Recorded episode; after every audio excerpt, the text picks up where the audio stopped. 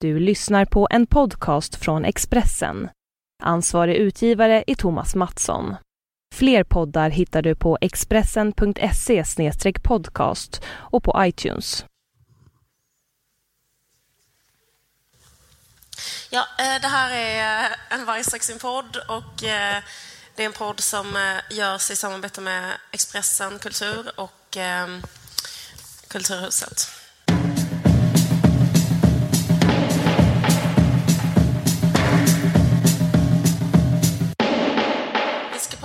Saker idag. Eh, vi tänkte prata om det som alla pratar om. Och det är, eh, alltså det är rätt speciellt för det är liksom eh, uppföljaren till egenmäktighetsförfarande som vi också snackade om i en annan... Vi har pratat om den också Ja, Lena Andersson har ju skrivit den här boken. Den Utom... ligger etta på topplistorna. Säkert. Ja, men jag, jag läste det. Säkert. Okej. Utan personligt ansvar heter den. Och det, för de som inte har eh, läst den, så är det liksom en uppföljare där samma karaktär som eh, var med i den första boken, Ester Nilsson. Ja. Det är fem år senare och eh, nu är hon, blir hon kär i en annan man. Och då upprepas ungefär samma som upprepas i förra boken, nämligen att han är av slash på och hon är på hela tiden. Mm. Eh, Andres Locker skrev så här att eh, han liknade Ester Nilsson vid så här, eh, kulturelitens Bridget Jones. Ja, jag vet att han gjorde jag, Så här var det för mig eh, när jag läste den recensionen. Att jag läste den första ingressen. Mm. Så tänkte jag, det här var ju ingenting jag behöver läsa i alla fall.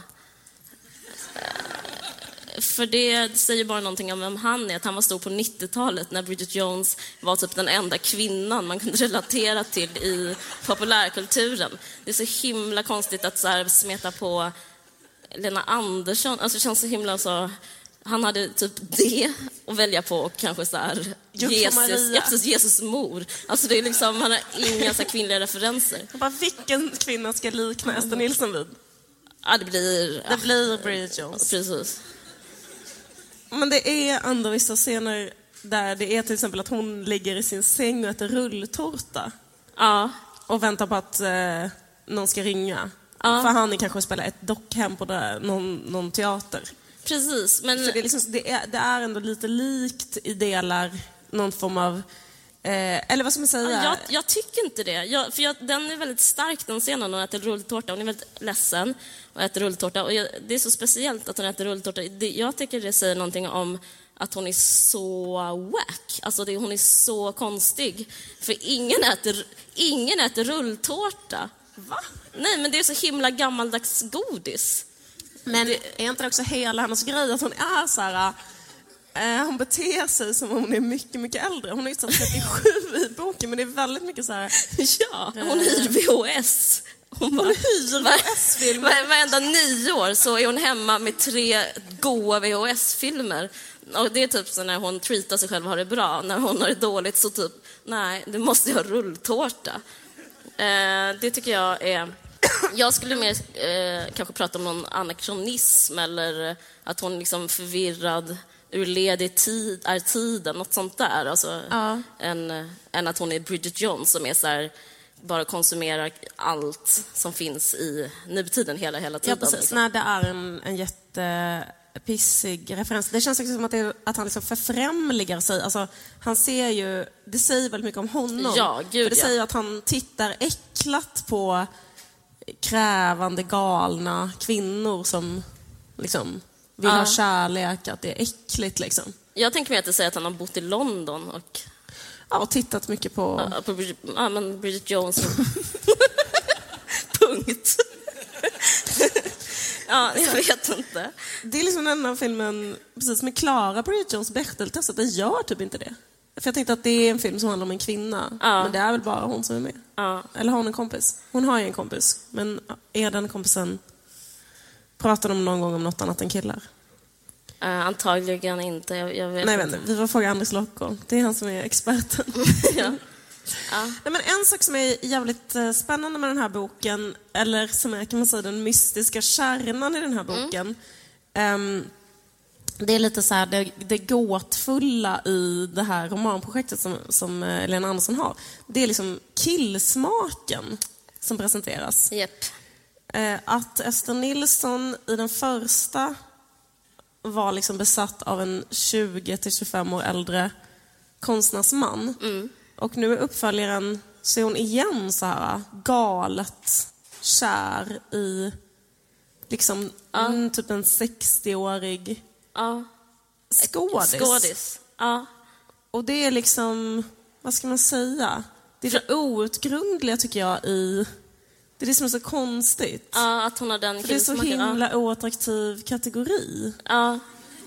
Att hon bara liksom så här blir helt jävla locko av så här en sån gubbe. Ja, Jag jag, det får jag är- citera enda gången hon beskriver hur hon ser ut? Eh, framför henne stod en ömklig figur med tafatta armar, hängande från sluttande skuldror och en klumpig oförmåga som inte längre värmde och rörde hennes hjärta. Alltså han har, han har alltså sluttande skuldror. Tafatta hängande. Alltså, det, hon beskriver aldrig honom. Det är många som har, som har eh, kritiserat henne för att inte beskriva sina romankaraktärer mer än att vid de här namnen. Men då förstår man ju att liksom, han är inte... Han är inte Sex så on fit. legs. Han är, nej, exakt. Och han är väldigt mycket äldre än henne. Eh, Men det, det är konstigt. Men det tror... Ska, ska vi... Varför, nej, nu säger så här. Varför tror du att det är så? Att eh, romankaraktären blir kär i dem? Nej, jag vet inte. Nej. Jag känner att det är som Mona Lisas leende. Typ jag uppskattar verket jättemycket. Tycker det är så fantastiskt Ja. hantverk. Det är bara en sån outgrundlig kärna som jag inte förstår när jag läser de här. Ja. Och det är den här grejen att vara besatt av en sån eh, konstnärsgubbe Ja. som också är störig och liksom, jag, jag, jag tycker det är konstigt. Okej, ja, men jag Eh, tänker att alltså det, det- har, ja, okej. ja. Nej, men det, det, det, jag tänker två saker om det. Alltså det ena skulle kunna vara att, som vi kanske kommer att prata lite mer om sen, att hon är så, hon är jävel på kärlek, typ. Eh, hon älskar kärlek och kärleken är viktigast av allt. Kärleken övervinner allt. Och därför är det liksom mycket mer så eh, höga kärlekspoäng om man gillar typ någon som ser ut som eh, Ja, någon som är riktigt gammal och ful. Liksom. Att då är det så här, ja, jag har inte ens märkt att han var gammal för att jag är så kär. Så att eh, liksom, det, det, det kunde inte gjort mig mindre typ att han... Ja, typ, hade- Säkert var kär i den här vattenkannan. Ja, precis. För jag har- Så bara, jag nej, för mig så bara, kärleken är större än så. Tråkigt att du var så ytlig och så vidare. Eh, Det är det, är det, det ena. Men det andra är också, som jag- vi snackade lite om innan, att jag tror att det är en eh, generationsgrej. I vår generation så är det inte alls eh, det finns inte ens... Mm, man brukar liksom inte laborera i de, eh, liksom, de de där mörka platserna. Typ. Man brukar inte typ, eh, gå så långt som man blir ihop med någon som är 30 år. Alltså om man är intresserad av kultur så kanske man blir ihop med någon som är lika gammal som en. Och, eller är, kan, jag, under, under tiden jag pratar tänker jag att jag har fel. Man kanske visst blir ihop med äldre fortfarande. Men jag tänker på, kommer du ihåg när Rolf Lassgård blev vald till Sveriges sexigaste man? Som, som om det var igår. För det känns som det inte skulle kunna hända Jag har fortfarande idag. inte hämtat mig från den chocken. Ja, men blev han inte vald liksom, i år? Okej, ja, men då glöm, glöm allt jag sa. Då vet jag inte jag. Nej, men jag tänker att det är ute att vara ihop med äldre.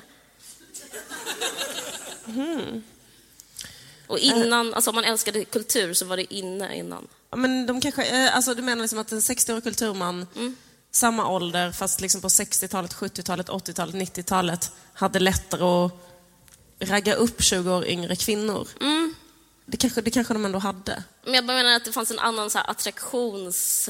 Eh, det ingick i typ vad man upplevde som attraktivt. Så här. Och typ, tänk dig typ, en romantisk kväll så kan nå- och någon sitter och föreläser. Mm, så. Men, men nu, så- alltså föreläser för en själv. Ja, men ja. nu så brukar man prata om att man tycker det är tråkigt med gubbar och liksom... eh, Fuck gubbar. ja, precis. Vi har ju den taglinen på vår. Nej, men vi gillar, vi gillar ju gubb. Vi, Vi gillar, som vi, gillar, vi gillar gubbar, fast jag skulle inte på det sättet, inte på det sättet som Ester Nilsson gör. Nej.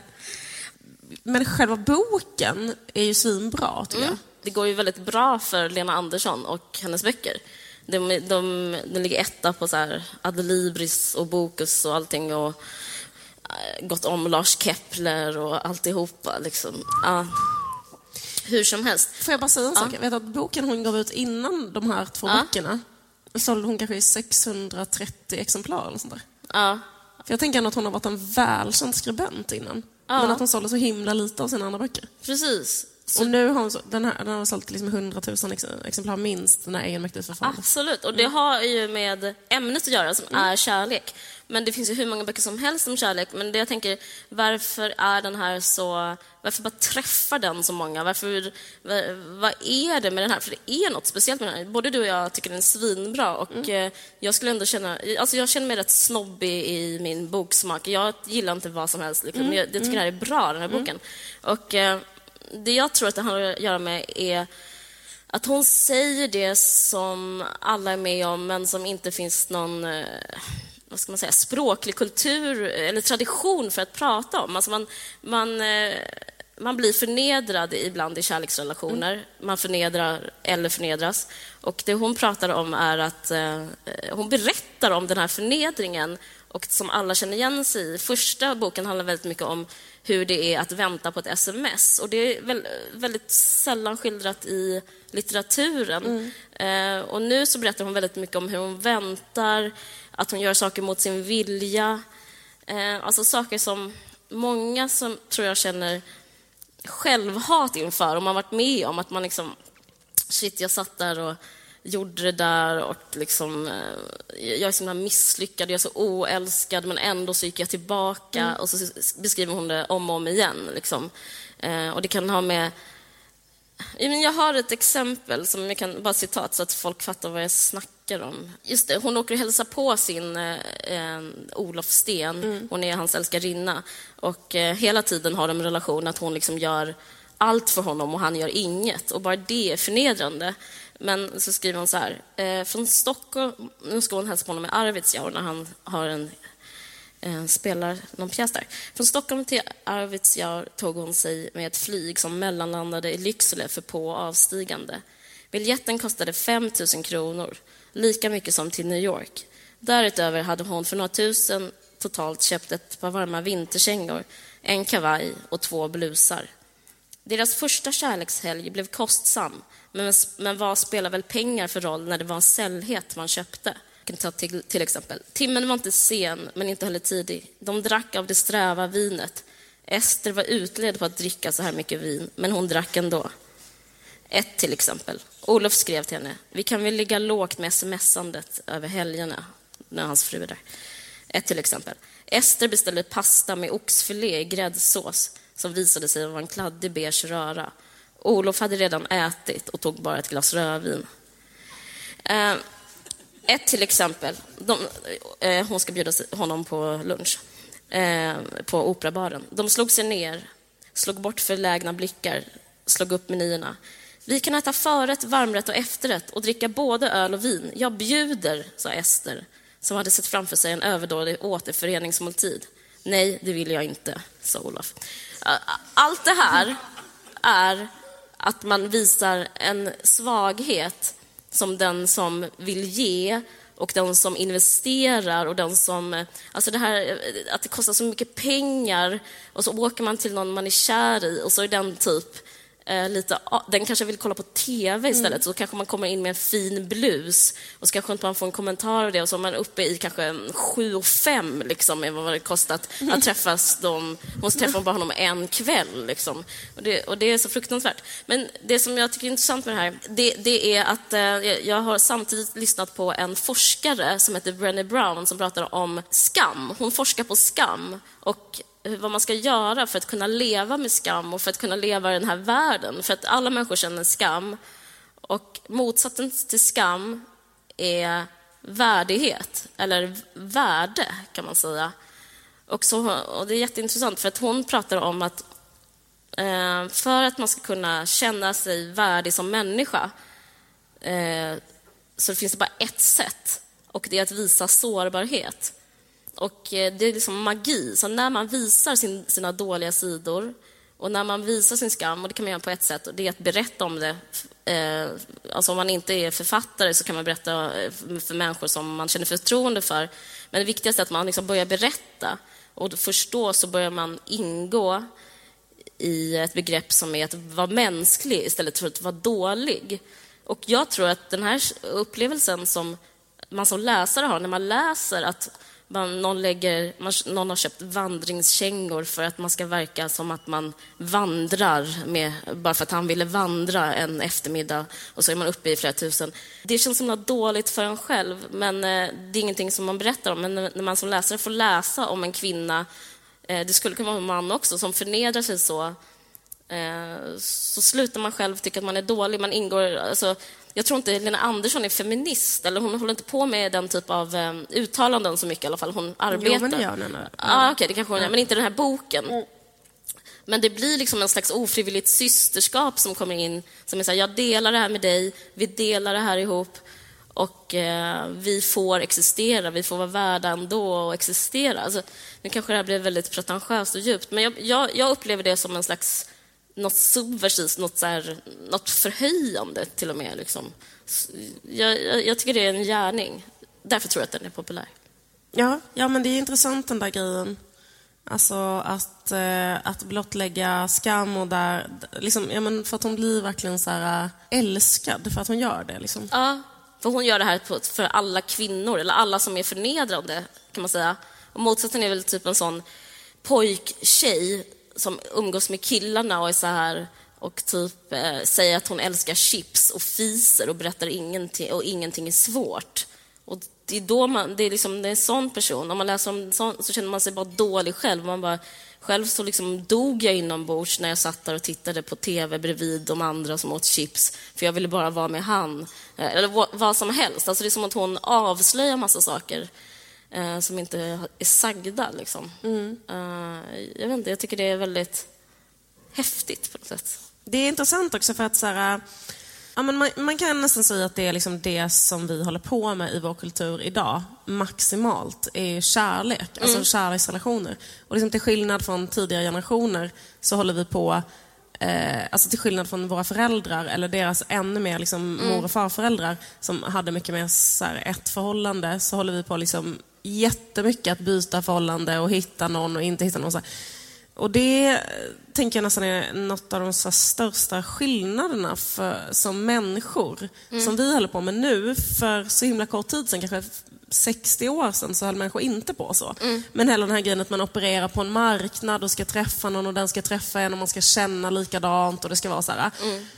Och liksom i den, här, i den här konstiga marknaden som man håller på med så eh, finns det liksom en teori, en sociolog som menar att eh, det finns något som heter depressive love, som är typ att man så fastnar i avvisanden. Typ att har man blivit avvisad av någon så liksom eh, har man kvar den så smärtan och får liksom sänkt självkänsla och känner sig helt kass.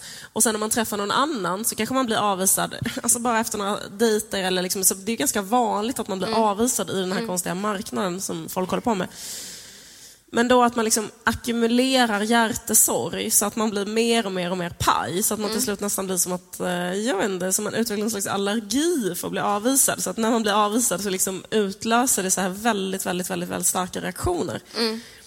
Och det känner jag nästan att det som är så intressant med den här boken, för det är ju väldigt ovanligt också som litterärt grepp, att man har samma huvudperson och så kort efter varandra skriver en ungefär mm. likadan bok. Liksom. Men det är det som gör det här projektet så jävla intressant tycker jag. För det visar sig hon, var med, hon hade den här erfarenheten i bagaget och den erfarenheten är ju liksom väldigt mycket det som gör, tänker jag, att hon, att hon är så här nu igen. Mm att hon eh, har blivit behandlad som skit mm. och är försvagad av det. Mm. Eh, och Det är också intressant liksom, att se så här, vad, händer, vad händer sen med någon som blir eh, förnedrad och behandlad dåligt i en relation. Att det är så mm. himla himla lätt att man äh, gör sig en självbild som är så mm. och så händer samma sak ungefär en gång till. Mm. Eller att man letar upp en ungefär likadan man för, eller kvinna eller vad det nu är, mm. liksom, för att man ska få upprättelse. Um, men så får man aldrig upprättelse. För man undrar ju, för jag tycker liksom att eh, Lena Andersson, hon snackar om den här boken, så har hela tiden sagt så här, nu är Ester Nilsson tillbaka och hon har inte lärt sig någonting. Mm. Jag tycker det är något som är liksom, jag tycker det känns som att nu är Ester Nilsson tillbaka och hon beter sig på ett sätt som är jävligt logiskt utifrån vad som hände henne för fem år sedan. Liksom, mm, mm. På något sätt. Absolut. Men det är rätt intressant just att det handlar om kärlek, för hennes mm. kärlekssyn, mm. det är en sån otroligt okritisk, gammaldags, superromantisk kärlekssyn. Ja, som ges uttryck för, som är så här gammaltestamentlig. Typ. Ja. Alltså det är när man ser kärlek som en sån gammaldags gud som Ja. träder in och liksom drabbar en. Och det, är, det är ju verkligen, verkligen den synen. Att, att liksom Ester Nilssons eh, kärlekssyn här är ju så här, typ så här. När man träffar någon, då ska alla barriärer brytas. Så att man ska bara malas ner och bli en person. Och då ska det vara så att man kan vara exakt som man är när man är själv med den andra personen. Liksom. ja, just det. Hon skriver det. Det är väldigt Eh, och det är speciellt. väldigt speciellt. Ja. Och typ att hon eh, tycker liksom att någon, det finns ingen praktisk invändning som är rimlig att ha i kärlek. För det är någon Precis. annan som invänder just det där med åldersskillnaden och säger så här, ja det är väl kanske inte så bra att vara ihop med någon som är så mycket äldre för att Mm. det blir så jobbigt när ni blir gamla. Och då blir hon helt rasande över det. Hur kan man liksom överhuvudtaget ens ha tan- en tanke på ålder? Eh, ja, men liksom inget, inga, Mm. inga förnuftsargument biter på henne. Nej. Eh, eller det där med frun till exempel, att han har en fru. För då Mm. skulle man tänka så här, eh, ett förnuftsargument skulle vara så här, han har en fru. Mm. men då är hennes motargument så här, men jag är ju kär i honom. Ja. Och han är ju kär i mig. Ja. Slut på diskussionen. Ja, men precis. Men hon ser det som kärlek är överordnat Mm. allting. Över, absolut förnuftet, och, men liksom... Men också, jag tycker det är speciellt för det som att... För hon återkommer till hela tiden att han är fatalist och hon är realist. Men jag skulle säga att hon har liksom kärleken som en, som, att, som en religion. Alltså på ett sätt är hon fatalist också, för att hon ställer sig i kärlek... Hon är som soldat i kärlekens armé på något sätt. Att hon bara... Nästan som att hon har ett personligt ansvar själv. Hon bara, men jag kan inte... Alltså, för er som inte läst den, hon, hon, hon, är, hon gör helt sjuka grejer på 300 sidor ba- bara för att hon är kär. Och liksom, eh, hon bara, men jag, jag, jag har inget med det här att göra nästan. Jag är så kär. Så att eh, jag bara... Jag bara måste typ skicka till sms, jag måste dyka upp, jag måste eh, ljuga, jag måste typ eh, hålla på för att eh, hon står i den här hon liksom står och ger vakt hela tiden för... Alltså hon, alltså hon är soldat i den där armén. Liksom. Det är som, jag börjar tänka på jihad och sånt. Alltså, fattar du vad jag menar? Alltså att hon är så här... eh, mm, Hon håller på med det här heliga kriget och hon gör det mot sig själv också. Alltså att hon lider, det är ju inget argument. Inte en enda gång tar hon upp det som ett argument att hon lider. Det är bara, jag lider för att jag är kär. Så jag vet inte. Men samtidigt är det lätt för mig eller för oss att sitta och säga så här, det var som fan, tänk att hon gör det. För grejen är att det är så också man gör när man är kär. Alltså, an- alltså det är det som är hela, hela grejen o- om man är fel på det. Typ. Eh, Alltså om, man är liksom, om det inte är lyckligt så det är ju det man håller på med. Man håller på och lider utan eh, för, en, för någonting flummigt. Man lider för någonting som inte eh, ger en någonting, man lider för någonting som inte arbetar för en själv, utan man lider för någon som slags känsla. Så. Det, ja, det, Men då kan man ju nästan bli så att man börjar tro på den där grejen. Att det är som en sån liten ängel som kommer med en sån pilbåge och Ja. sen blir man så här förtrollad och måste agera på ett visst sätt i flera år efter det. Ja. Och det finns inget som kan styra över det. Och, och så kan det ju verkligen absolut ibland kännas. ja. Fast jag tror att typ vissa tycker det är gött och andra tycker det inte är så gött. Och sen handlar det också om Hon intresse. lever ju för det. Hon är Ja. intresserad av det. Hon är liksom en kärleksnörd. Ja, liksom. det, hon, är, hon är verkligen en kärleksnörd. Och hon, är, hon har det som hobby. Och, men, och, men en sak som är lite, så här, lite deppig med läsaren, det, det var att hon säger så här, eh, det är klart att jag är, vill vara med dig hela tiden. Eh, så skulle jag aldrig vilja ha med vänner. Alltså, vänner, eh, det är liksom mycket lägger ner på statusordningen. Jag vill absolut inte vara med en vän hela tiden. Jag skulle bli uttröttad. Eh, alltså jag tycker lite, lite, lite, lite deppigt att hon, kan, att hon inte alls kan så här, öppna upp i hennes konservatism. Liksom. Att hon inte kan vara så här, uppvärdera relationer, liksom, se liksom, att det finns liksom, värden och kärlek. Eh, alltså det, det, är sån, det är verkligen motsats till platt hierarki. Alltså det, den där heterosexuella kärleken är överst och allting annat är på andra plats. Liksom. Och Jag tror hon skulle må bra av att så här, vet inte. Ester. Ja, borde, borde, alltså, borde så här, vi, ja men typ, du vet. Bo i ett kvinnokollektiv. Ja, något sånt.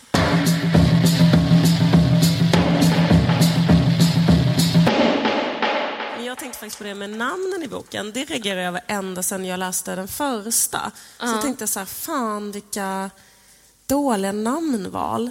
Eh, just att huvudpersonen heter Ester.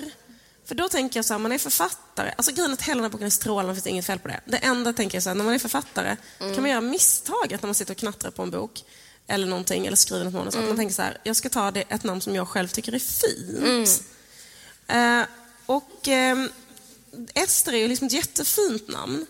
Och, då, och det är också ett namn som är jättepopulärt nu. Det är mer som att så här, man, a, nästan alla människor just nu går runt och tänker så här, mm, om jag skulle få en flicka, då skulle hon kanske kunna heta Ester. Det är sånt kollektivt som alla tänker. Ja. Eller om jag fick en pojke skulle han kunna heta Hugo, typ. så tänker också alla. Ja. Eller kanske, det finns en annan person som heter um, Ilse. ja.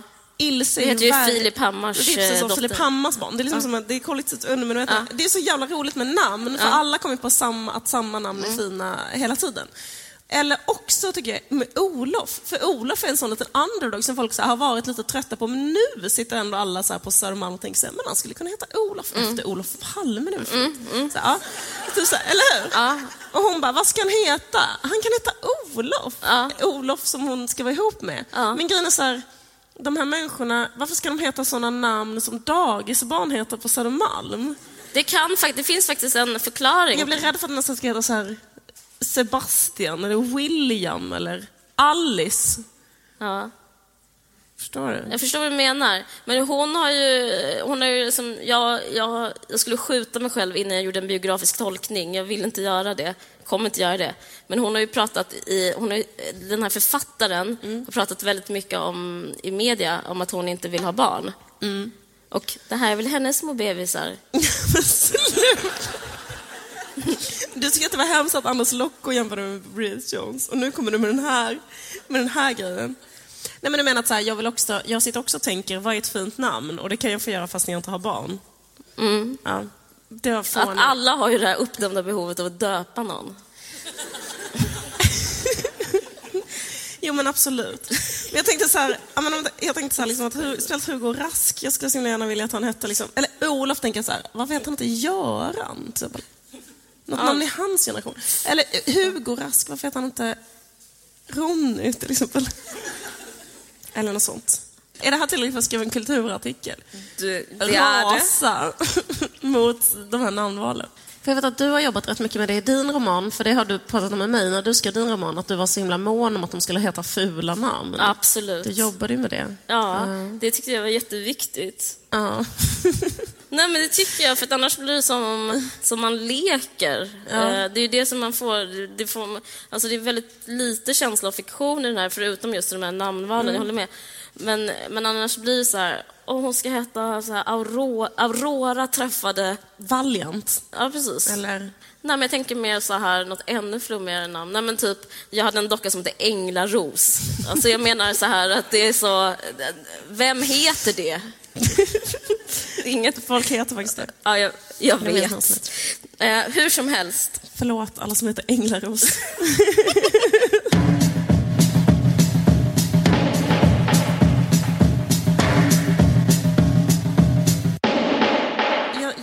är hemma ibland och tittar på TV. Och då eh, börjar jag tänka på lite olika saker. Nu tänkte jag på en grej. Jag, jag, var, jag kollade på ett TV-program som jättemånga svenskar kollar på. Och då handlade det om en person och då så var det lite olika människor som sa lite olika omdömen om, om den här personen. Jag kan bara lyssna på vad den första sa. När du kom in och så känner man eh, liksom ett, ett hantverk och att det fanns material här. Mm. Att det blir trovärdigt och äkta, det går jag igång på. Då var det, handlade det om någon som är trovärdig och äkta. Kul. Har vi ett annat omdöme? Du är ju ändå alltså på, ett- på ett väldigt positivt sätt en, en, en, en rätt så udda fågel. Det handlar om någon som är äkta, trovärdig, också en udda fågel. Och här har vi sista omdömet. För du är ju en utomjording. En utomjording. En utomjording. Ja. Vem tror du det handlar om? Det här är inövat. Nu ska jag säga att jag inte vet. Ja, jag vet inte. Vem, vem är det? Jag kollade på Så mycket bättre och då, handlade, då var det då Amanda, artisten Amanda Jensens dag. Och det sa alla sådana saker om henne. Så jag bara, eh, dels att hon är eh, unik. Ord som ofta vidhäftar den artisten är så här, hon är unik, hon är väldigt speciell, hon är en udda fågel, hon är till och med en utomjording, hon är speciell. Ja. Och det har liksom varit hennes uh, trademark, tycker jag, ända sedan hon började vara med i Idol. Att, det är så här, att alla var så här, bara, du har verkligen något eget, något udda. Och eh, så tänkte jag liksom på, för det är liksom en sån grej, det är någon slags eh, hårdvaluta i eh, personliga varumärken. Att vara udda, speciellt om man är en artist. Att man är så här, Eh, nej, det är ju inte bara en vanlig tradig tjej, utan det är en spännande tjej. Och jag tycker liksom att hon så delar det med många eh, andra artister i Sverige. Att det är så här, det här är inte bara en vanlig eh, liksom, eh, tradig spelar piano, utan det är så här Miss Li. Hon är så lite spännande. Hon har något så spännande över sig. Något udda. Eh, något eget uttryck, bla bla bla. bla. Men det som jag tänkte på när jag tänkte på de här grejerna, det var liksom att det som under sin dag också så var hon så att hon tvingade alla att um, delta i en maskerad. Och då var det så här, nu gör vi någonting, jag är helt så här som jag bor på en annan planet och vad som helst kan hända. Och då det som händer är att det är en maskerad. Ehm, eller att ehm, man tar på sig en sån, också faktiskt en sån indian eh, fjäderkrona. Att hon tvingade Carola att sätta på sig det. Som också är liksom en ganska stor debatt just nu om kulturell appropriering, att man inte ska ha såna på sig. Men eh, skit i det. Det som slog mig då var liksom att, att, det, att det är så att det finns liksom en, ett, i vårt samhälle finns liksom ett institutionaliserat sätt att vara unik. Och det sättet är alltid likadant. Eh, och då innefattar det vissa saker. Till exempel så här, nu kan vad som helst hända. Jag tar på mig en indiankrona. liksom. Men det, är liksom, det är alltid det som händer. Ja. Eller så här, eh, det är samma slags unikhet hela tiden. Och eh, det var också så här, det har liksom identifierats att tre, eller egentligen mest två grejer som alltid händer när det ska vara så här, det här är så chockerande, normbrytande, det här är en sån konstig, udda person. Ett är att man håller på med utklädningskläder. Eh, Två är att det finns en, något som anspelar på burlesk teater. Ja. Alltså när något ska vara galet är det så bara, jag bara kanske har en sån fjäder i håret och paljettpannband. Vad säger du om det? Liksom? Look at me now. Utomjording. Utomjording. um, och så visar de massa av hennes videor och då har hon väldigt ofta just den här grejen att man har så här det är mycket såhär, någon spelar trombon och någon har en sån ompa ståbas. Förlåt. Och någon har en sån paljettklänning och så. Och då var det nästan samma hela tiden. I varje video så är det samma grej. Liksom, att det är mycket den här burleska teatern. Jag undrar om det kommer från filmen Änglagård från början. Att det var sinnebilden för det udda. Att det är så här, alla människor har en sån nedad grej. Så är det något som ska vara konstigt och antitesen till svennigt, då är det fan i mig så här, ett teatersällskap från Ja. Tyskland med så här svart tyll. Ja. Eh, det är liksom bara det som kommer upp. För man tänker så här, något som verkligen skulle vara udda, det skulle vara något helt annat, Ja, tänker jag. verkligen. Men om hon till exempel var så här, att hon hade typ en sån eh, en munkfrisyr till exempel. Att hon så här hade rakat huvudet och hade liksom bara så. Och hon hade sån typ Broder Tuck. Och hon var, och hon var Broder Tuck. Och var jättetjock till exempel. Hade gått upp jättemycket i vikt och bara liksom, till, liksom det skulle, Då skulle det verkligen vara så här, gud du har så himla eh, speciell stil. Om man jämför med andra svenska artister så är du en udda fågel. Och det gör dig trovärdig och det gör mig intresserad av dig. Ja. För jag tänker att det känns som att du liksom tar en risk och är spännande och jag undrar vad pågår i ditt huvud? Hur tänker du? Det är sant. Jag vet inte vad jag ska tillägga. Nej, men du har, du, du har rätt. Eh, Är det därför man inte gillar psykpatienter? Man inte gillar? Ja. De har ju låg, alltså hur man än vrider och vänder på det så har de låg status i samhället. Ja.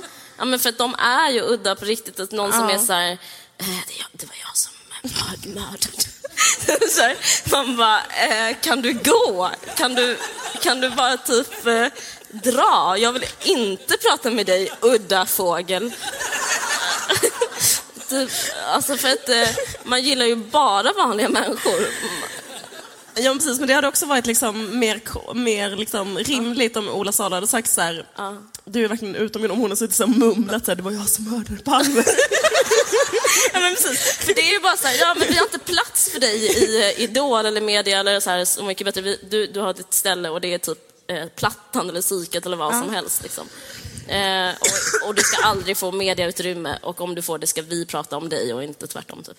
Ja, men precis. Men jag tycker så liksom att det är nästan, ett, så här, det är nästan en här friskhetsstämpel att man absolut inte är konstig. Att Ja, Ola Salo det- säger så här, du är en utomjording. Ja, ja, Om man verkligen hade varit det eh, och varit liksom en jätte, ja men som du säger, suttit och mumlat och så här. Det hade varit så jävla taskigt av Ola Salo att vara så här, du är verkligen en utomjording. ja, precis. Nej, men ja. Vad jag vill. Men de blir all... sådana människor eh, brukar inte få vara med i sådana program överhuvudtaget. Nej, nej, verkligen inte. Min spaning, ta den. men Carola är ju udda. Ja, men hon är verkligen udda. Ja, fast då- ingen, om man säger det så blir, då kommer det bli så här, han sa att hon var udda. Typ, det, alltså det blir Men det rubriker hade varit på det jävligt sättet. taskigt om någon hade sagt så Ja. till henne. Bara, du är verkligen eh, Men hon är ju en det. utomjording. Vad i helvete, vad i helvete höll du på det här med Livets Ord? Det är så udda. Ja, ja. Du kan ju inte vara mot abort. Ja. Det är udda, det är fel. Ditt freak.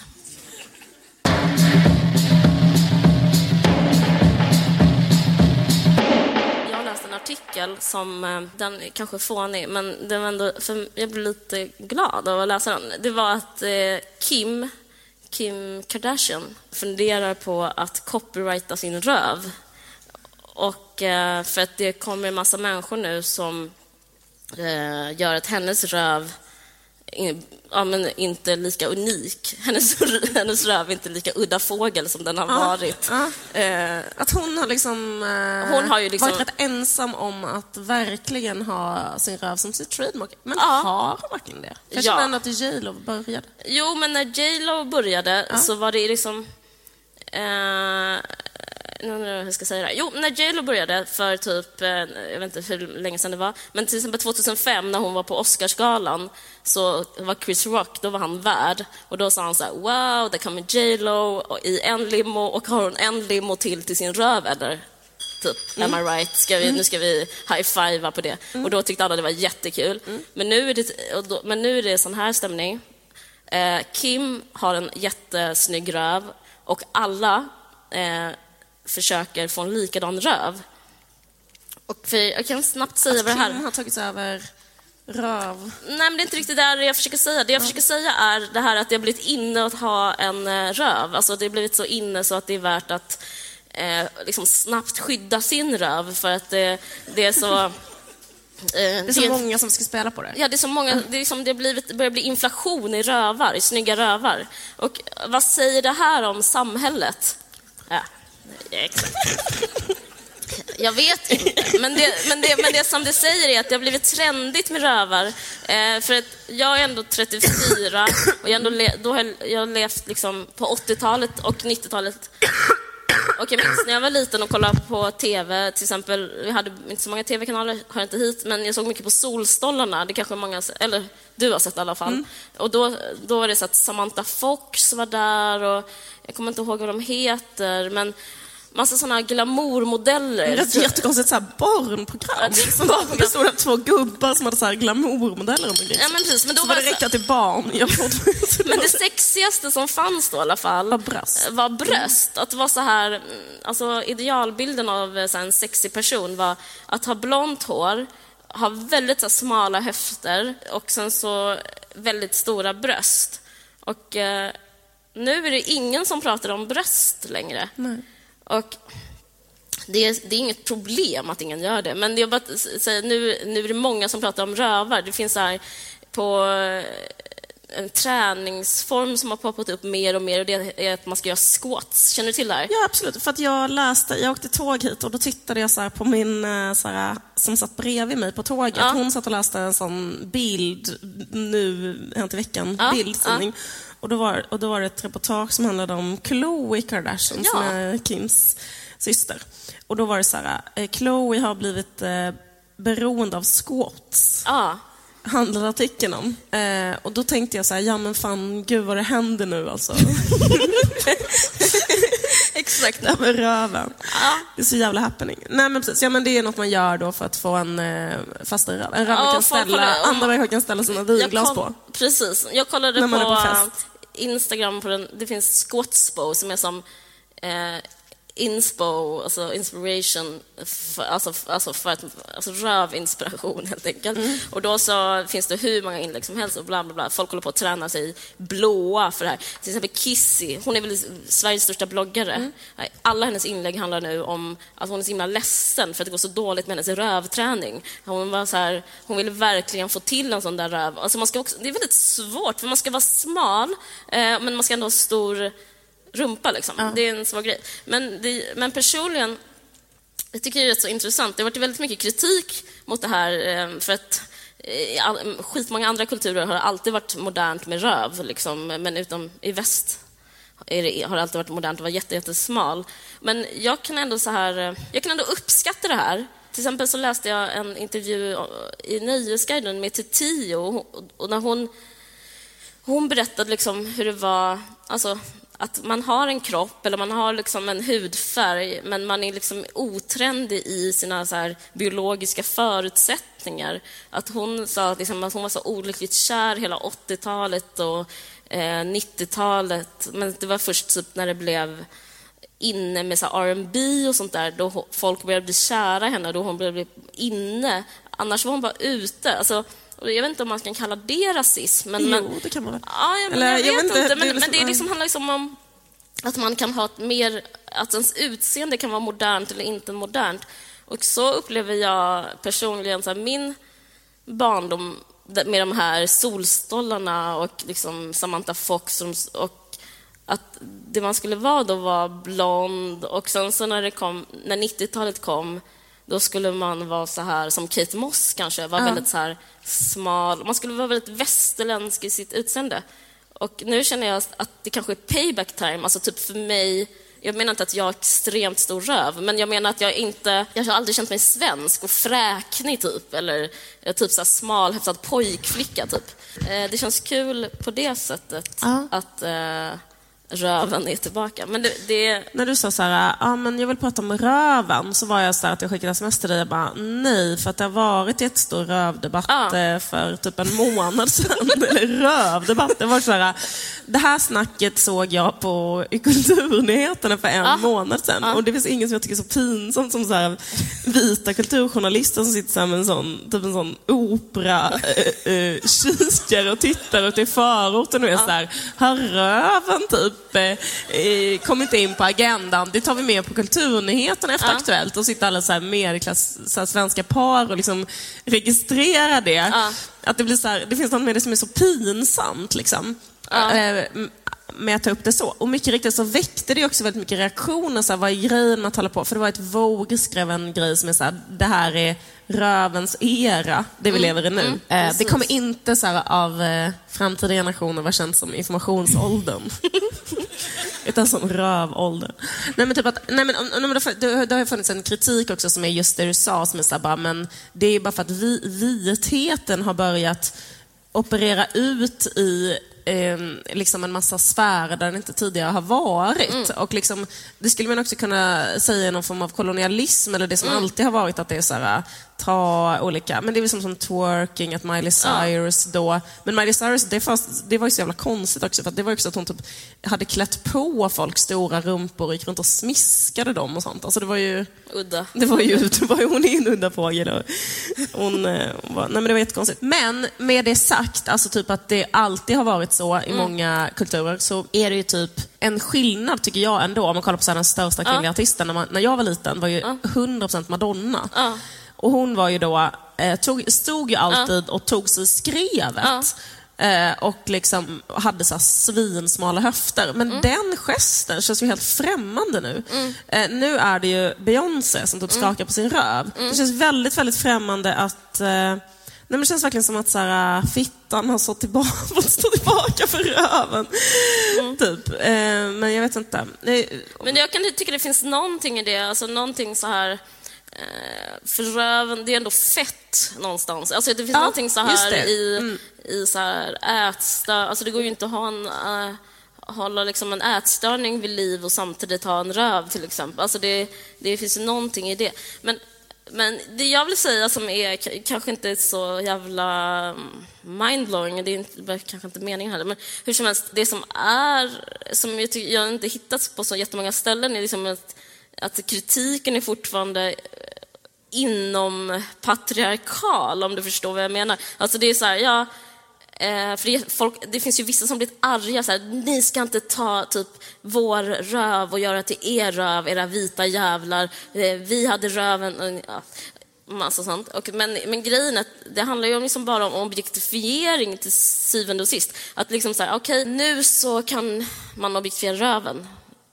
Men det är fortfarande objektifiering. Jag tycker det är så konstigt att det inte finns någon sån eh, att det inte är en diskussion om så här, kanske tråkigt att hålla på och objektifiera. Ja.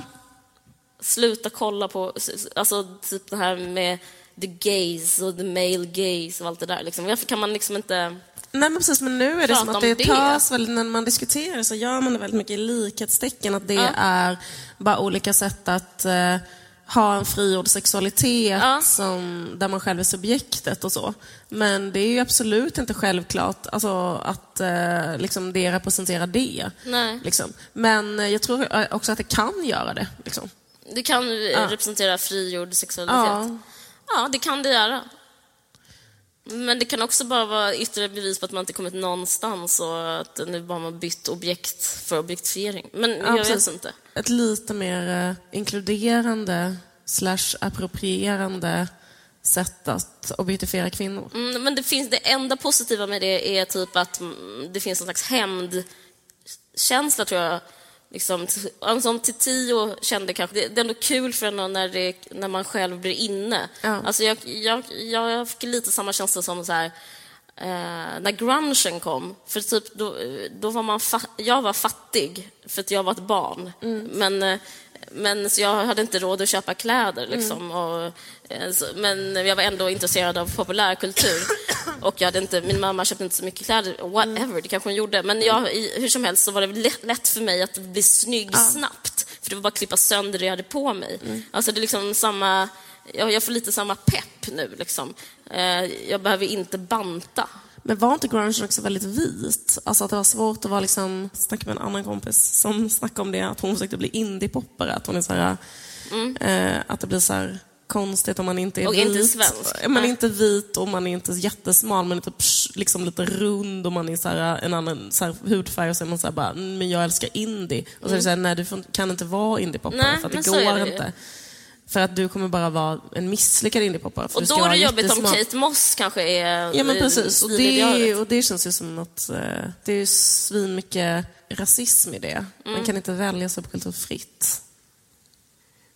Mm, nej.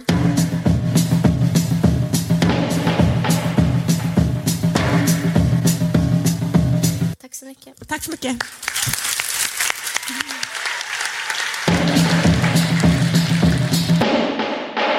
Du har lyssnat på en podcast från Expressen. Ansvarig utgivare är Thomas Mattsson. Fler poddar hittar du på expressen.se podcast och på iTunes.